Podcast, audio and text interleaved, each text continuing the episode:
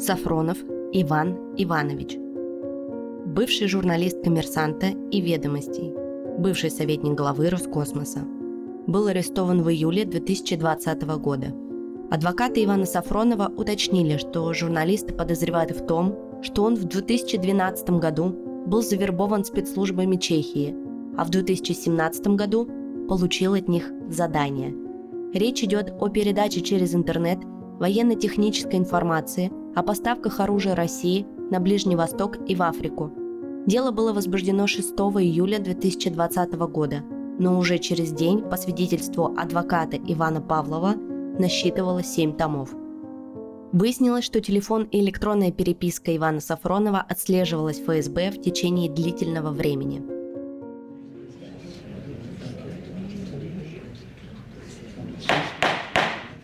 Тишина в зале суда. Подсудимый, встаньте. Вам предоставляется последнее слово. Последнее слово читает Татьяна. Уважаемый суд, полгода мы в зале судебных заседаний рассматривали уголовное дело в отношении меня по обвинению в шпионаже в пользу стран НАТО, Чехии и Германии. Больше двух лет я нахожусь в СИЗО Лефортово под стражей. Почти столько же шло предварительное следствие. Перед этим я более шести лет находился под колпаком российских спецслужб. Сначала оперативники, а затем следователи пытались подвести мою журналистскую работу под уголовную статью, срок наказания по которой составляет до 20 лет лишения свободы. Все, что пыталось сделать следствие, это не разобраться в ситуации, а подогнать то, чем я жил и работал, под критерии шпионажа. Изучив все, что мне инкриминировало следствие, я могу однозначно утверждать, Мое уголовное преследование напрямую связано с моей журналистской работой. Много лет мои телефонные разговоры прослушивались и записывались. Было установлено наружное наблюдение. Квартира истыкана прослушивающими устройствами. В отношении меня был задействован агентурный аппарат ФСБ. И что в итоге? Мои разговоры с людьми из оборонки, правительства, других структур по телефону названы попыткой выведывания информации. Но это абсурд. После всех разговоров по обсуждаемым темам в «Коммерсанте» и «Ведомостях» выходили мои заметки. В деле нет ни одного слова о том, что хоть кто-то когда-то передавал или знакомил меня со сведениями, составляющими гостайну. В деле нет ни одного слова о том, что я хоть раз держал в руках хоть один секретный документ. Потому что я не только не держал, но и не видел. Мне никогда не оформляли допуск к сведениям, составляющим гостайну, это факт. Аксиома. Ни один из допрошенных в суде свидетелей, включая секреты носителей и секретных свидетелей, не сказал бы мне хоть что-то, что подтверждало бы версию следствия о моей якобы шпионской деятельности. Потому что не было никакого шпионажа, была журналистика. В материалах прослушки, имеющихся в деле, а это сотни, если не тысячи часов, прямо подтверждается тот факт, что я никогда и ни с кем не обсуждал темы, на которые писал статьи для своего коллеги-журналиста из Чехии – Мартина Лариша и тексты для политолога Демури Воронина. Последний дал в суде показания в качестве свидетеля, и показания правдивые. Они прямо и однозначно говорят о том, что я занимался исключительно журналистской работой. А текст, который я написал для него по просьбе своей коллеги Екатерины Винокуровой, он мог бы и сам написать. Просто у меня это получилось быстрее.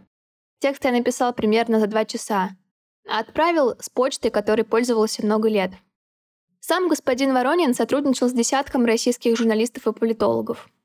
Данные о том, что мой товарищ Мартин Ларыш, с которым я был знаком много лет, является сотрудником разведки иностранного государства, основывается на одной единственной справке из СВР, которая на 99% повторяет биографию Мартина, опубликованную на его интернет-ресурсе.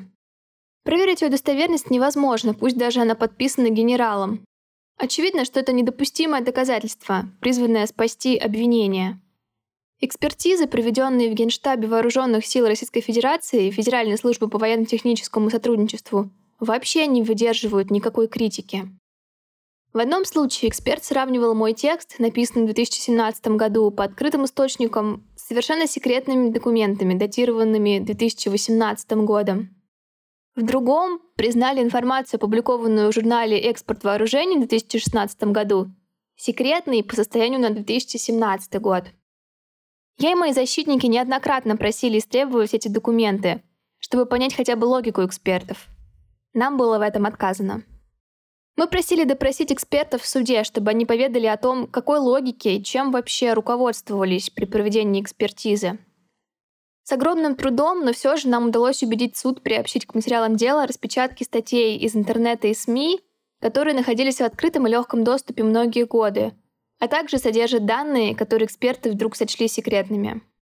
В ходе допроса я рассказал о том, какие тексты и каким образом я писал, какой логикой руководствовался при их написании, на чем основывались мои выводы, сделанные в ходе компиляции материалов.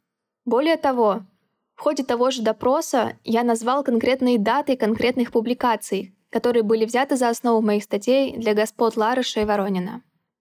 Во всех случаях эта информация была опубликована до того момента, как я приступал к написанию своего текста. Я понимаю, что мои слова мало что значат, поэтому напомню, что говорил о возбужденном в отношении меня деле президент Владимир Путин. Никто не может быть осужден за то, что передавал данные, находящиеся в открытом доступе, кому бы то ни было. Ходе судебного следствия полностью был развален так называемый корыстный мотив. За все время, что я находился под контролем ФСБ, а это, напомню, с 2014 года, нет ни одного факта получения мной каких-либо денег от Мартина Ларыша, ни в наличном, ни в безналичном виде. Происхождение средств, которые оказывались у меня на счетах после зарубежных поездок, в том числе с членами моей семьи, я объяснил в ходе допроса. Кроме того, эти данные подтверждены свидетелями в ходе дачи ими показаний. Если верить стороне обвинения, я в какое-то время неустановленное, в какую-то дату неустановленную, у каких-то лиц, тоже неустановленных, выведал что-то секретное. Искали этих мифических секретоносителей, но не нашли. Почему? У меня есть ответ. Потому что нет никаких лиц, у которых я что-то и когда-либо выведывал секретное. На планете Земля нет ни одного секретоносителя, который рассказал мне что-то, что рассказывать был неуполномочен. Появиться такие люди могли только в одном случае — если бы я согласился на заключение досудебного соглашения и оговорил людей. Но я не могу признать свою вину там, где ее нет. А оговор других людей прямо противоречит моему воспитанию и жизненным принципам, которые в меня заложили родители и семья. Конечно, я не ангел.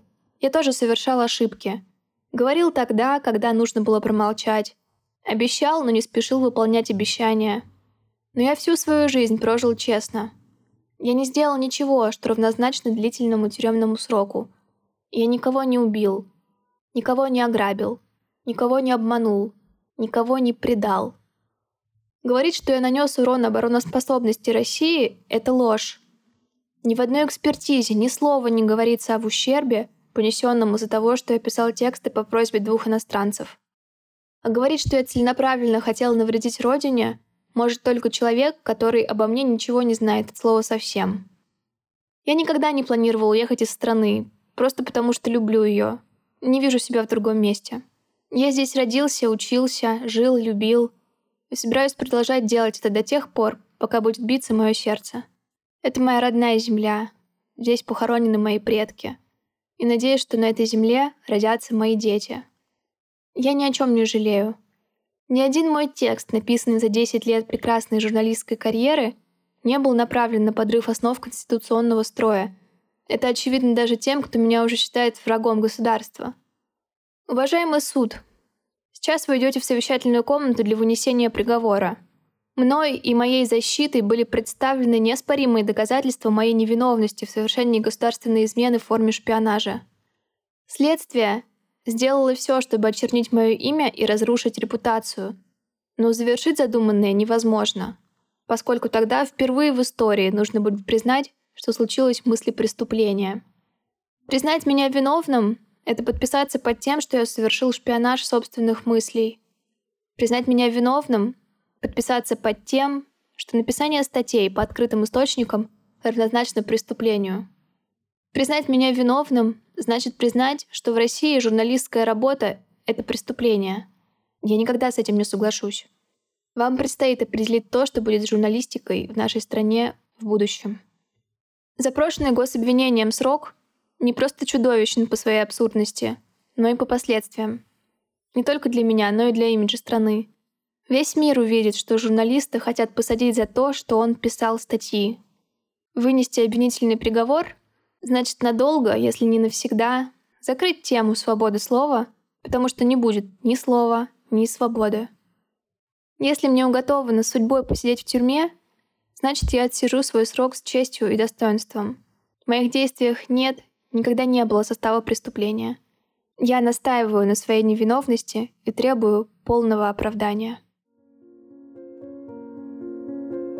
5 сентября 2022 года Московский городской суд признал Ивана Сафронова виновным в двух эпизодах госизмены, статья 275 УК РФ, и приговорил его к 22 годам колонии строгого режима. Дополнительно Сафронову назначили штраф 500 тысяч рублей и два года ограничения свободы после освобождения. 7 декабря 2022 года апелляционный суд отказался отменить или смягчить приговор Сафронову, и он вступил в законную силу. Правозащитный проект «Поддержка политзаключенных Мемориал» считает журналиста Ивана Сафронова политическим заключенным. thank you